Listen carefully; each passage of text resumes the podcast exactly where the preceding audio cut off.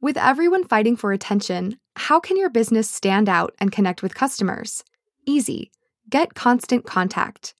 Constant Contact's award winning marketing platform has helped millions of small businesses stand out, stay top of mind, and see big results fast. Constant Contact makes it easy to promote your business with powerful tools like email and SMS marketing, social media posting, and even events management.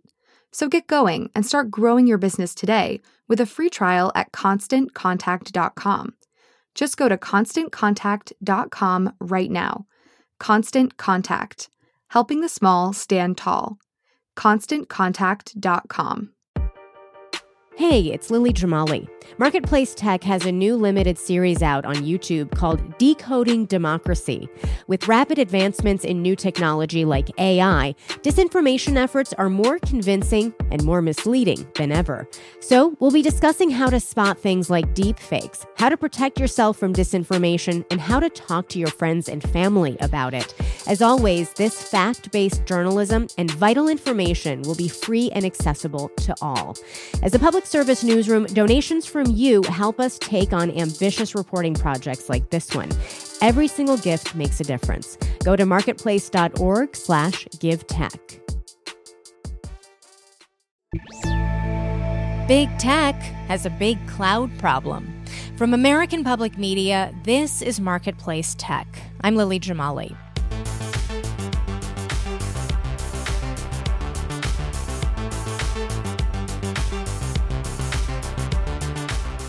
The thing we call the cloud might sound harmless, but that seemingly abstract place where the details of your digital life get stored takes a heavy toll on the environment.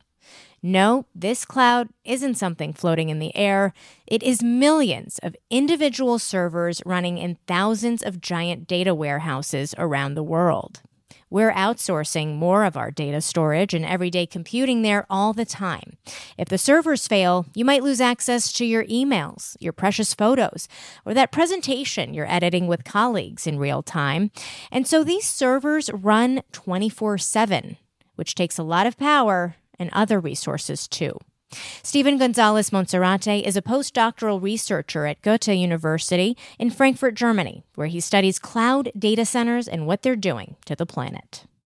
Cloud is a metaphor, um, but what, what we really are referring to is a vast set of infrastructures that are mostly based on the ground, that are threaded um, through the ocean in fiber optic cables and undersea network of cables uh, and satellites and cellular towers are supplementary to that.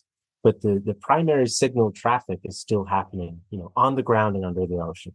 If we use the, the metaphor of a cloud, we don't think of clouds as something that is polluting. In fact, clouds are a symbol of nature. They're a symbol of a world in balance, not a world that is uh, tipping out of balance. You know, cloud data facilities have you know very real environmental impacts. Can you talk about First of all, the large carbon footprint. How big is that carbon footprint? Is there a way to quantify it globally? The electricity consumed by data centers, you know, does contribute a significant carbon footprint. It's, for data centers specifically, it's something in the order of 0.5% of all greenhouse gas emissions globally. But if you, you know, extend that to include everything that the internet touches, devices, um, all the, the transmitters, the internet exchange centers, everything that is the cloud, we say, it's, it's about 2% of greenhouse gas emissions, which is roughly the equivalent of the airline industry. And these data centers are filled with servers that are running all the time, which of course generates a lot of heat. Using air conditioning to cool things down can be very energy intensive. So some companies are looking to water instead. Can you explain that? So even though the data storage industry has grown significantly in the last six years, the amount of electricity that they are consuming and the amount of carbon emissions that they have, you know, been producing has kind of leveled out. I mean, it, it has been increasing, but not in, in exponential um, margin. And so one of the ways they were able to achieve that is by turning to water as a cooling agent. They pipe water through the data center and the water kind of collects up the heat and draws it away from the computers. And so on average, a single data center can consume anywhere from three to 10 million gallons of water per day. And, you know, I think it's, again, it's, it's good to think with those numbers. They're not exact. Mm-hmm. they can't be. And part of the reason is because of this atmosphere of secrecy that has been around water use. They have framed it as a trade secret. And, uh, until recently, many of them, including Google, were not actually telling us how much water they are used. And when people tried to find out that information, it was privilege information. That is changing. Um, Google is trying to be a little bit more transparent. Some other companies are following suit. But what we can say for certain is that the water issue is not going away. It's only going to increase. Um, about 20% of the data centers in the US are located in watersheds that are vulnerable, um, that are either in active drought or in a severe state of water uh, stress. Now, you spent some time studying the community surrounding data centers in places with vulnerable watersheds, and those places include Arizona. Um, what did you hear from people living near these facilities? Are they concerned about things like water use and carbon emissions?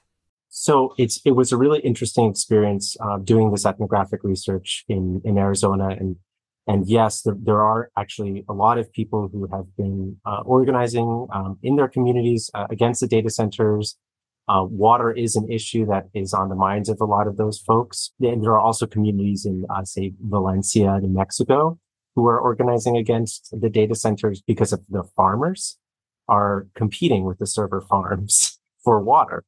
And the farmers are actually having uh, a lot of um, issue just getting the water that they need to grow food. Um, meanwhile, this, the data centers in, in those communities are consuming so much water that it's it's causing a huge strain. And so, yes, there were a lot of folks who were who were um, concerned about this, uh, concerned about the future of the valley in, in Arizona, for instance, and how, how do data centers fit into this, especially as more and more are being constructed. And we're looking at an area that's facing a historic drought, the likes of which has not been seen for hundreds of years, if not thousands of years by some measures. So when we talk about climate change, we also have to remember that in addition to greenhouse gas emissions, desertification is one of the key drivers of climate change as the United Nations IPCC report has outlined for us. We'll be right back. Welcome back. As you've been sharing some of this, I've been thinking about, you know, all of the photo outtakes and silly tweets over 12, 13 years that are up there in the cloud or down here in the cloud, really. And um, thinking about how do we really need all that junk? um, I don't see how I'm going to get rid of all of that. It's probably just going to stay there in perpetuity. But I do think, you know, there must be some alternatives to these huge cloud data centers. And I wonder what your take is on that. Your question really gets at one of the major kind of paradoxes of, of the cloud is that this infrastructure, the servers, they have to be disposed of every two to three years. Digital information is actually not very durable. And in fact, most of the solid state drives that we possess, like our computers, our phones, those drives will start to experience information um, de- degradation. So we call it bit rot in the industry within a decade part of the unsustainability of the cloud is not only the energy and the water, but the, the stuff, the materials, the metals, all the stuff that makes up the information ecologies. And so there, there does have to be an alternative because, um, you know, the cloud is an information storage system, but it's also remote computational power that we outsource to computers that are far away from us to I don't know, um, make an AI generated image of ourselves uh, in an anime style, for instance.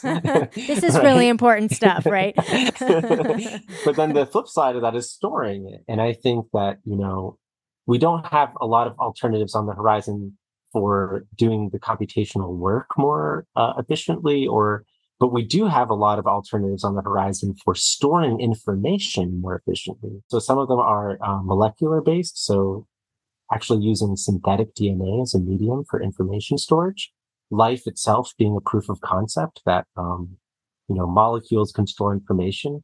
That kind of information ecology based on molecules is, is being explored by private industry, but also artists who are uh, finding ways, artists and engineers are finding ways to encode information into, into living tissues. So an internet of plants, if you will. But so there are alternatives on the horizon um, that are emerging technologies that we could use that would significantly reduce the energy consumption of our digital activity.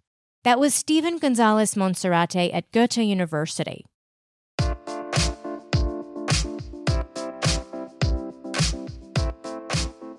When it comes to doing the numbers on big tech's energy use at all those data centers, some companies are more transparent than others, with Amazon considered by critics to be one of the more cagey companies.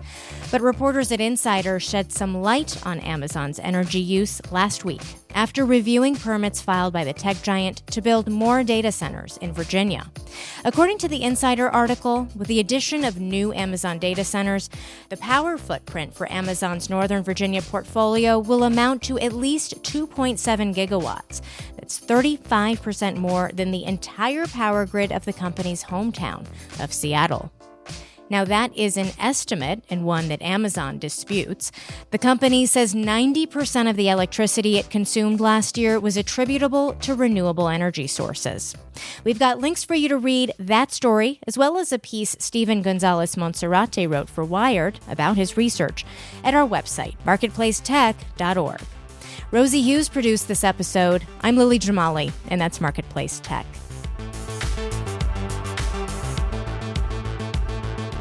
This is APM. We all want to be our best selves, but it can be an expensive journey. From experimenting with alternative medicine, I was working with a natural holistic nutritionist and never really thought about the cost. To splurging on fast fashion. I'm spending like all my tips. I was definitely spending like $200 a week. I'm Reema Khrais, host of Marketplace's This Is Uncomfortable this season, we explore the cost of self care and the real motivations behind our spending choices. Listen to This Is Uncomfortable wherever you get your podcasts.